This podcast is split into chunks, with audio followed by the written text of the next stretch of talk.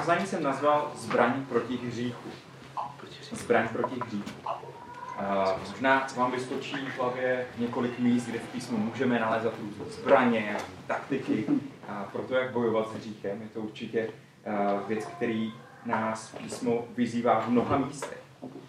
A ta zbraň, kterou dneska budeme probírat, tak je v něčem opravdu převratná. To v pravém smyslu toho slova dokáže skutečně převrátit mnohé hodnoty v našem životě. Pojďme tedy otevřít ten, tu naší zmíněnou zbrojnici, kde jsme tak mohli v některým pojetí brát písmo jako zbrojnici všech těch možných různých zbraní proti hříchu.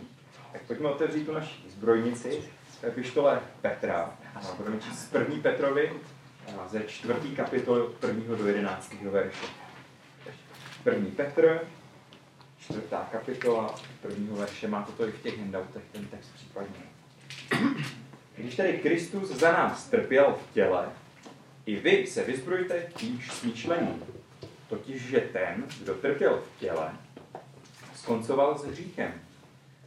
Abyste po zbývající čas života v těle nežili podle lidských žádostí, nýbrž podle boží vůle.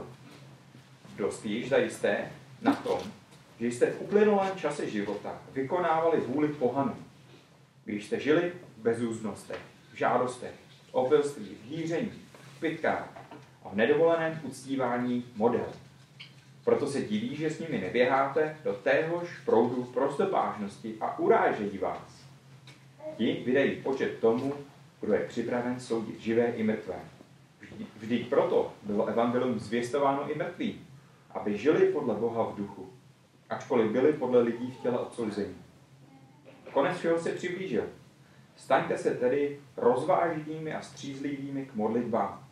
Především k sobě mějte vroucí lásku, nebo láska přikrývá množství hříchů. Buďte jedni k druhým pohostinní, a to bez reptání. Dary milosti podle toho, jak ji každý přijal, si služte navzájem, jako dobří správci rozličné boží milosti. Mluví-li někdo, ať mluví jakožto boží výroky. Slouží-li někdo, ať slouží ze síly, kterou poskytuje Bůh. Aby byl ve všem oslavován Bůh skrze Ježíše Krista. Jemuž patří sláva moc na věky věků. Amen. Tak k tomu amen na konci se ještě dopracujeme. Žijeme s to. A myslím, že společně skutečně budeme moct říct amen za tímhletím textem, který je možná v něčem velkou výzvou. Pro mě určitě byl při studiu. Možná kdybych až teďka představil to dnešní téma, tak bychom možná hůř hledali nějakou zbraň proti hříchu v tom textu. Je to někdy tak při čtení písma, hodně budete mít stejnou zkušenost. Někdy přečteme ten odstavec nebo kapitolu a, a rozumíme těm jednotlivým slovům. A možná dáme i dohromady některé části té autorovy argumentace a nějakým způsobem chápeme, o čem asi mluví. Ale někdy nám ta hluboká lekce unikne. Když se znovu podíváte do toho dnešního textu, dokázali byste říct, kde leží ta zmiňovaná zbraň, kde se jí máme chopit? Petr nám trochu pomáhá a hned v prvním verši říká, vyzbrojte se. Máte někdo nějaký jiný překlad, co tam je za slovo? vyzbrojte se. Vyzbrojte se. Mhm, taky. Vyzbrojte se. Takže Petr nám hned v prvním verši toho čteného textu říká, aby jsme se něčeho chopili, aby jsme si něco přivlastnili do našeho života a používali to k praktickému životu a v boji proti hříchu. Takže první krok jsme splnili, zbraň jsme lokalizovali, ale možná je vaše reakce podobná, jako když jsem tento text začal studovat. Koukal jsem na ten verš dobrou hodinu. Četl jsem ho znovu a znovu. Pročítal jsem různý komentáře, poslechl jsem si i kdejaký kázání. Jednotlivým slovům jsem rozuměl, ale kupily se mi otázky jedna za druhou. Co tím chtěl Petr říct? Co tím myslí? Kam míří? Ale je to právě tady v prvním verši, kde je klíč k celému textu. Protože pokud nepochopíme hloubku a rozměr té Petrovy myšlenky tady v, tý, v tom prvním verši, tak nám ten zbytek z následujícího textu mnohým uteče. I mě při studiu toho textu začaly napadat i mnohé další otázky. Uh, ale potřeboval jsem si poskládat celý obrázek. Co se tam teda děje? No, Petrova myšlenka má totiž uh, svůj kořen už v tom, co se děje předtím. To tak bývá, když píšeme celý dopis, tak něco, co tomu předcházelo, potom na to navazuju, tak ta argumentace se s tím může týkat. Takže to postupné rozklíčování plynulo i pro mě právě z toho, když jsem začal trošku víc chápat ten kontext. Uh, vidíme to hned na začátku toho prvního verše, a to nám může napovědět. Tam to první slovo je když. Když nestojí samo o sobě. Na něco Petr navazuje. Na co teda navazuje? Co, co tomu předcházelo? No to je velká zpráva o utrpení. Já ten odstaveček uh, ve studijce mám nadepsaný utrpení pro konání dobra. To je velice takový, možná jako frustrující uh, spojení. Utrpení pro konání dobra. Kdo z nás, kdo z vás by chtěl trpět za to, že dělá něco dobrého, to je hrozně frustrující. Pro mě teda rozhodně je, ale to je realita, v který se, uh, v který byli uh, tehdejší křesťané. Uh, proměnili svůj život, žili podle pána uh, v tom nejlepším stejně trpěli, stejně se jich týkalo velký utrpení. A to nejenom uh, na majetku, nejenom na zdraví, ale mnozí z nich také umírají. V této době uh, to utrpení uh, dospělo do asi tehdy nejvyšších levelů kvůli tomu, že v roce 64 vyhořel Řím. V roce 64, když vyhořel Řím, tak císař Nero přesměroval všechnu tuto vinu za tu katastrofu v Římě na křesťany. Začal doslova lov na křesťany. Ty v té době byli krutě mučeni, zabíjeni a my v tom můžeme vidět jasný satanův pokus zničit církev už v jejich počátcích. Ale stejně jako tehdy, tak i dnes je církev v rukou svého pána, který zaslíbil, že jí brány pekel nepřemohou. Čteme o tom v Matoušovi 16.18. To, že šlo o skutečně bolestné, pekelné pronásledování, poznal posléze i autor a poštol Petr.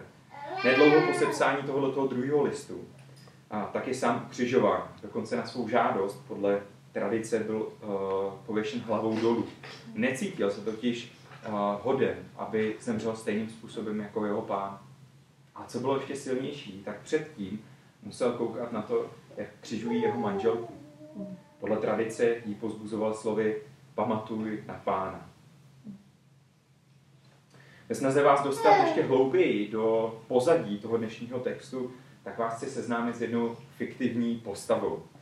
To jsem si vymyslel, je to čistá fabrikace, ale je založená na dobových reálích. Stvořil jsem postavu, kterou jsem pojmenoval uh, Sisyphus, aby jsme trošku byli uh, v těch geografických uh, reálích.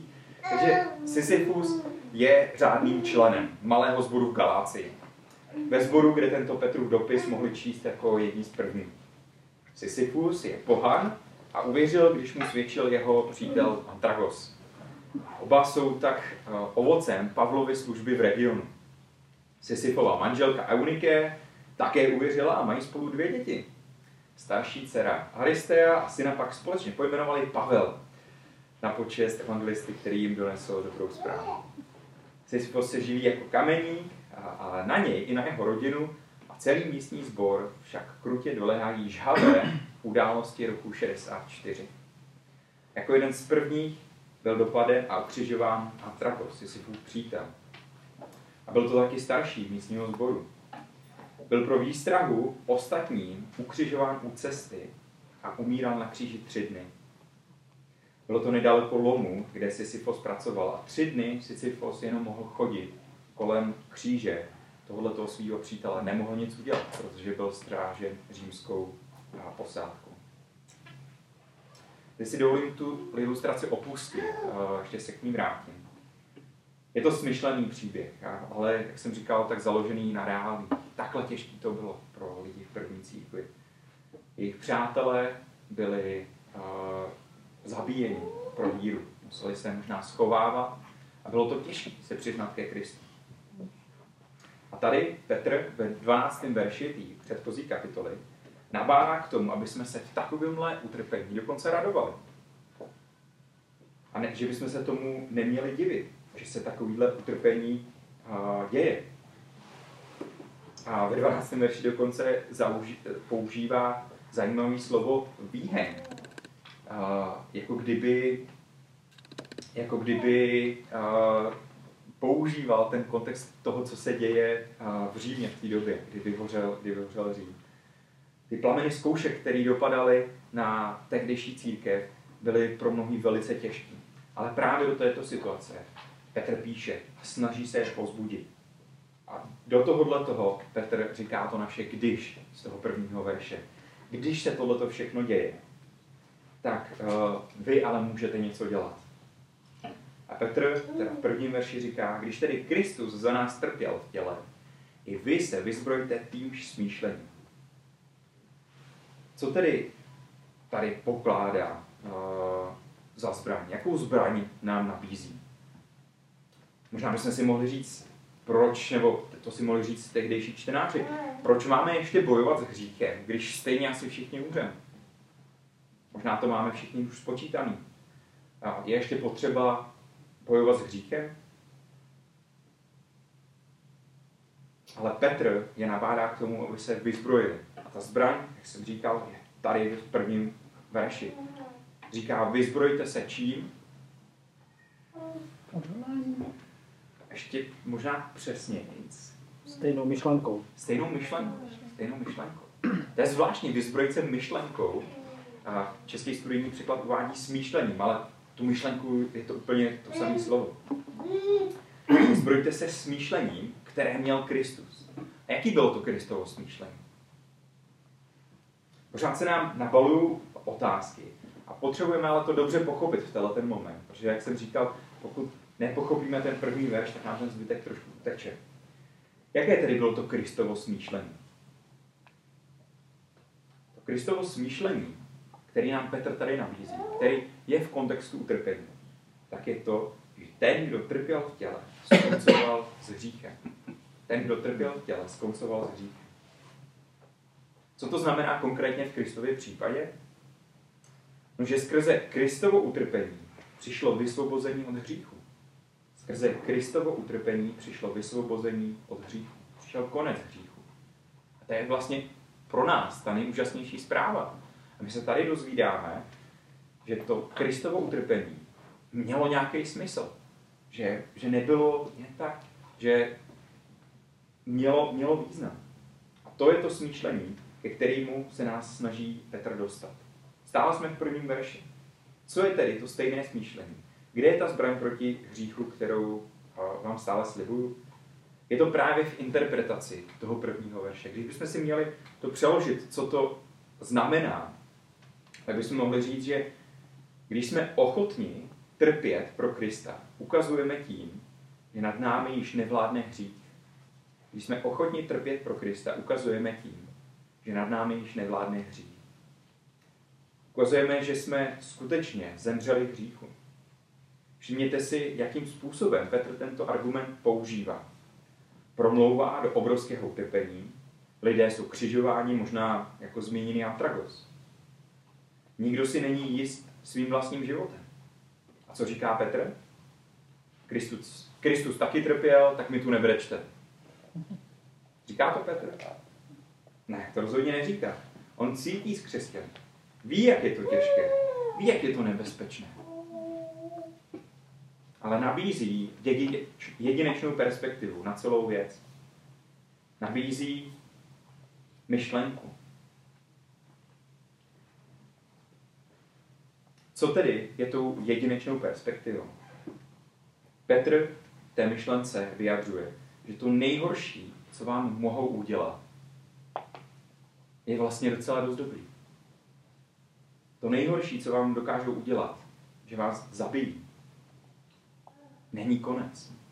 Je to vysvobození od hříchu. Ve smrti budete již finálně zbaveni hříchu. To je něčem dost děsivá myšlenka, ale to je to, co nám tady Petr ukazuje. Ve smrti budete již finálně zbaveni hříchu. To je něco, na co se můžeme těšit. Já jako křesťan hřeším každý den a těším se na ten moment, kdy už hřešit nebudu. To se stane až ve smrti, nebo až si nás pán k sobě povolá. A to je ta stejná myšlenka, kterou nacházíme třeba u Matouše. U Matouše v 10. kapitole 38. verši tam Kristus říká, vezměte svůj kříž a následujte mě. Rozumíme, buďte ochotni pro mě zemřít a následujte mě. Možná tahle ta myšlenka někoho pobuřuje. Vadí mu, že je tu utrpení. A o to víc, že by měl trpět on sám. Je to těžký trpět. Nikdo z nás to nechce. A chvála pánu za to, že my neprožíváme utrpení. Často si lidé říkají, proč se dějí špatné věci dobrým lidem. Dr. Lawson, můj oblíbený teolog, na to trefně odpovídá. Na tu otázku, proč se dějí špatné věci dobrým lidem? To se stalo jednou a ten do toho šel dobrovolně. Utrpení, zlo je následkem hříchu.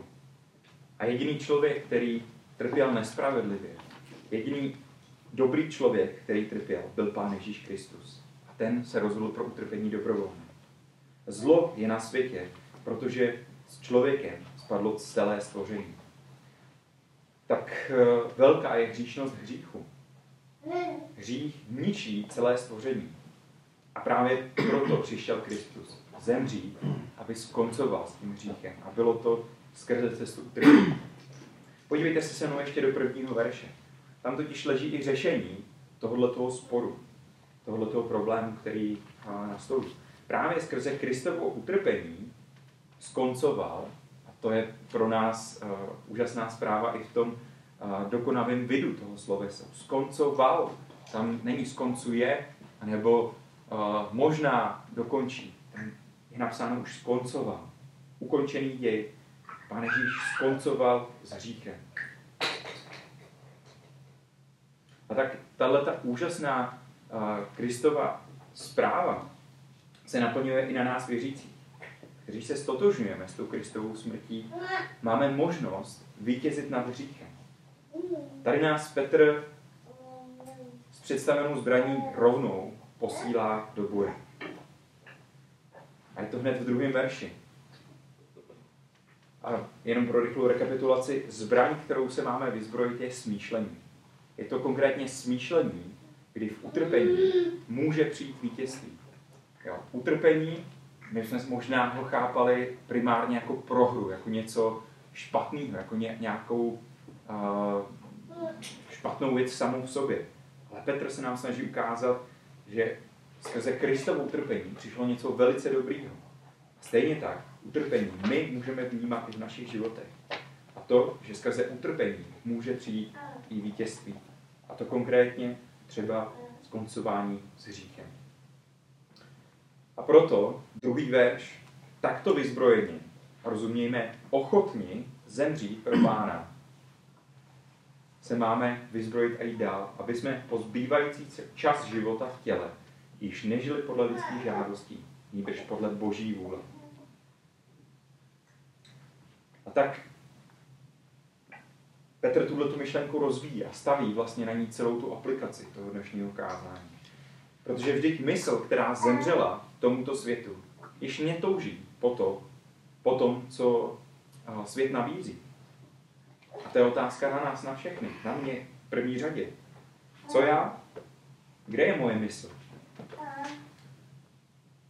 Je tam, co svět nabízí? Jestli ano, tak budu toužit po tom, co je ve světě. Pokud už jsem světu zemřel, tak budu mít mnohem jednodušší cestu k tomu, co nabízí Kristus. A to Petr právě rozebírá v dalších verších. A všimněte si jenom toho slovíčka, já mám v českém studijním překladu dost. Má komunika to samý, nebo 21, dost? Jo, dost. Dost. To bych chtěl pořádně. Tento Petrův důrazný apel. Slyšte to Petrovo dost již. On říká, zemřeli jste hříchu, chopte se zbraní a bojujte s hříchem. Dost již. V životě jste již dost hřešili. Dost teď toho. Je čas na něco jiného. A Petr nám dává ten absolutní standard. První Petrově, první epištole, uh, 1.16, nám říká, zkuste být alespoň trochu svatý, jako je pán. Ne, to neříká. On říká, buďte svatí, nebo já jsem svatý. To je to absolutní měřítko. tam máme směřovat. Tam zní to Petrovo dost již na všechny naše uh, nedostatky. Dost již čemukoliv nesvatému. Hříchu už bylo dost. A Petr vyjmenovává dokonce. Z třetího verše, verše začíná vypisovat. Dost již bez úznosti. Co si pod tím můžeme představit? Různý požitkářství, nebo i sexuální nevázanost. Dost již. Dále zmiňuje žádosti. Si můžeme představit obžerství, další různý tělesný půdy. Znova by to mohlo být i v té sexuální rovině. Dost již. Dále zmiňuje opilství. Možná máme někdy tendenci uh, ve skleničce zalepovat ten šedivý svět, anebo potřebujeme utišit svědomí. A nebo jsme si až moc oblíbili ten divně hřejivý pocit alkoholu. Petr říká dost již. Říká taky dost již díření. A si můžeme představit jakékoliv nesmyslné zpravování prostředků. Večírky za tisíce, drahá auta, nejvybranější pochoutky. Dost již. Pitky. A znovu mluví k opilství. Dost již. Modly. Uctívání čehokoliv jiného než Boha. Minulý leto na kemperenci jsme mohli vyslechnout svědectví jednoho vzácného bratra, který popsal svůj život právě v některých těch věcech, které tady už Petr zmiňuje. V bezúznostech, žádostech, v opilství. Ale jelikož byl z katolického prostředí, tak se pak snažil svoje pokřivené svědomí utěšit skrze uctívání různých zjevení Pany Marie. Co my, bratři a sestry? Nehledáme taky jiná duchovní řešení mimo Krista? Dost již s tím, dost již. Tímto svět žije 24-7. Nás se tím snaží nakrmit, otrávit. A to doslova všude. Televizi, sociální sítě, bulvár, reklamy, všude. A dokonce se diví, že tak my sami žít nechceme. To jsme už ve čtvrtém verši. Proto se diví, že s nimi neběháte do téhož prudu prostopážnosti, jak skončíme nakonec. Dokonce vás urážejí. Dokonce vás urážejí, že tak nežijete. Někdy slycháme otázky, počkej, ty jsi jako věrný manželce? Jenom jedna, jedna žena? Aha. Nebo počkej, tak eh, ještě panák, to je snad v pohodě, ne? Nebo, ale podívej se na ní, ta je co? Určitě jste dostali někdy takové otázky. Pokud jste odmítli, možná došlo i na urážky. Přesně podle čtvrtého verše. Ale nemilme se, bratři a sestry. Pán Bůh tohleto nepřehlíží. V pátém verši. Ti vydají počet tomu, kdo je připraven soudit živé i mrtvé. Bůh bude soudit podle skutku. Bůh bude soudit podle toho, jak si každý před pánem žije. To čteme i u Petra 1.17. A to je pro lidi velmi špatná zpráva. Protože neexistují žádné váhy dobrých či špatných skutků. To je mýtus. My nemůžeme naše špatné chování vyvážit tím dobrým. To nás písmo nikde neučí. Nikdo si nemůže říct, no mám víc těch dobrých skutků, a, tak si můžu občas zahřešit. Písmo nám jasně říká, že jsme všichni říšní a postrádáme Boží slávu. Nikdo není dost dobrý. Všichni potřebujeme zachránce. A potřebujeme takového zachránce, ve kterém můžeme zemřít hříchu a úspěšně s ním bojovat. A uniknout tak i jasnému soudu. Teďka je před námi asi nejsložitější verš toho celého oddílu. Verš 6. Pokusím se vysvětlit, co jsem pochopil a načetl sám. Nejprve vezměme na přetřes možnost, která možná vystane při prvním čtení. Evangelium zvěstováno mrtvým jako jakási druhá šance po smrti. No, možná někdo se tak uh, nervózně zavrtěl. Uh, to se výrazně totiž staví proti zbytku písma. Jakási druhá šance po smrti, tu v písmu nikdy nenalezáme. Naopak třeba v Hebrejům 9.27 čteme o tom, že každému je uděleno jednou zemřít a pak přijde soud.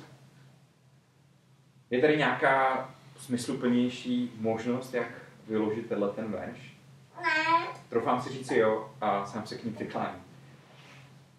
I když eh, mi na textem zůstává určitý tajemství, tak v pochopení nám může znovu pomoci smyšlený příběh o Sisyfovi.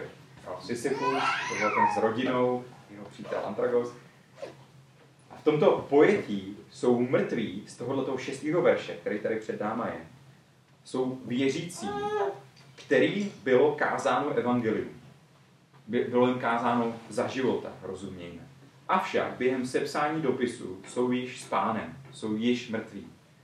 Takže rozumějme. Proto bylo evangelium zvěstováno i Antragovi, teďka to čte ten Sisyfus, který už ví, že ten jeho přítel je mrtvý, aby mohl teď žít v duchu. I když byl odsouzen jako člověk, Antragos v tom mým příběhu byl ukřižován, tak teďka ale není mrtvý, žije v duchu.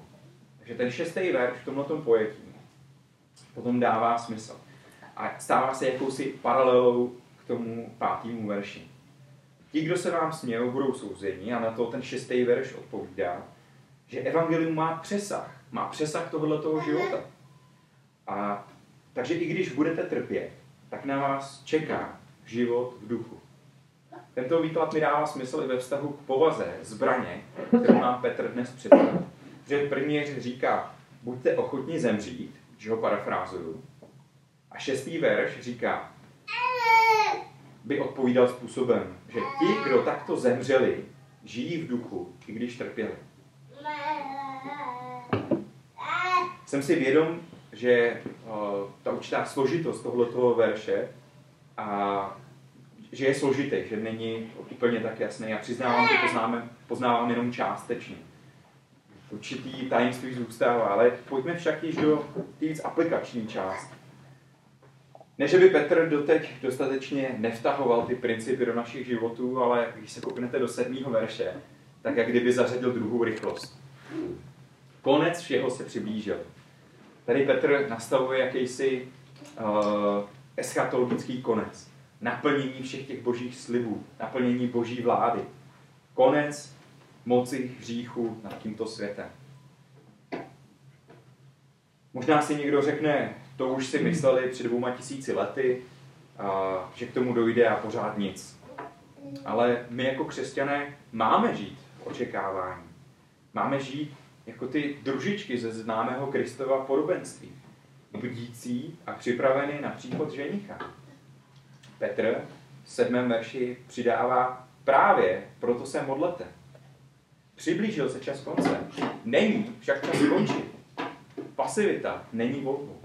Podívejte se, on si uvědomuje, že to může skončit velice brzo.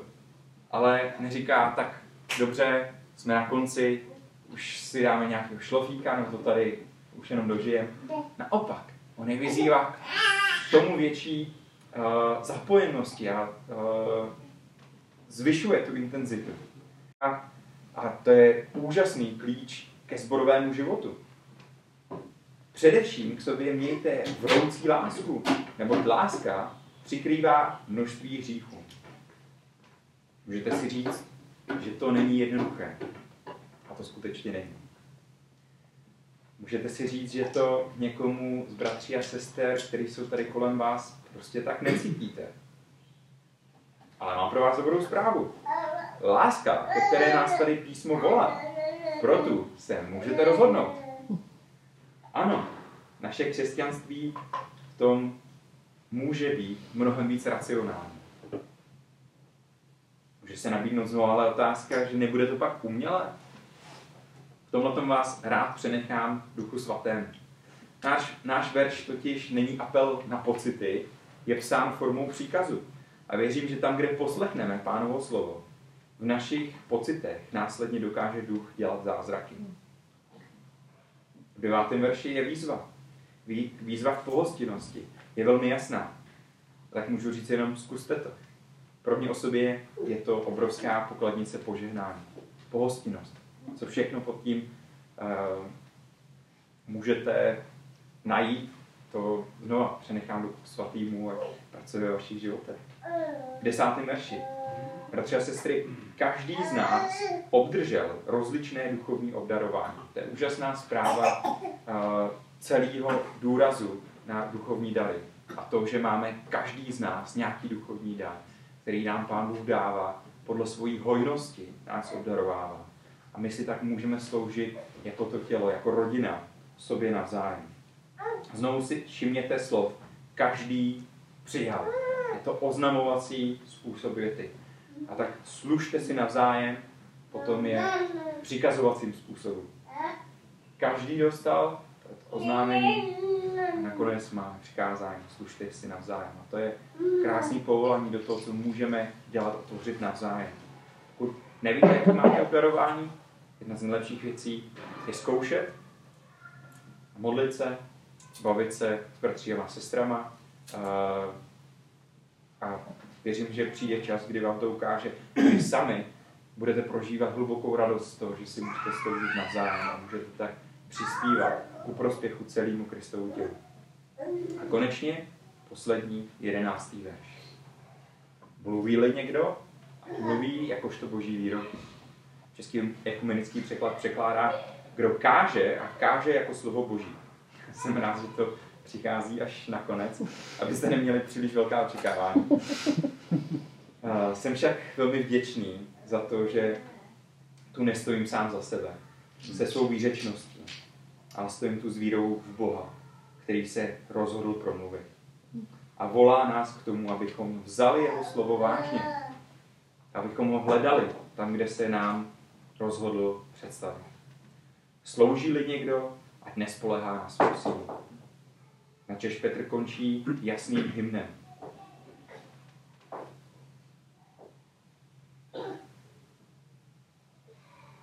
Aby byl ve všem oslavován Bůh skrze Ježíše Krista. Jemuž patří sláva a moc na věky věků. Amen. K tomu amen už se něco těžko do, doplňuje, ale já si to přesto dovolím. Protože vás možná za, zajímá, jak to skončilo s těma dvouma smyšlenýma postavami, který jsem si udělal. Skončilo to se Sifem dobře. Nedlouho po dočtení tohoto Petrova dopisu zemřel. Zemřel kvůli víře v Krista. Byl vězněn a následně s rodinou roztrhán lvy v aréně. Byl však vyzbrojen jasným smýšlením, že i skrze utrpení může přijít něco dobrého. Skrze utrpení přišlo osvobození od hříchu a život v duchu. Tak přeji sobě i vám, bratři a sestry, aby byl ve všem oslavován Bůh, tak jako jsme to četli v 11. verši. Amen.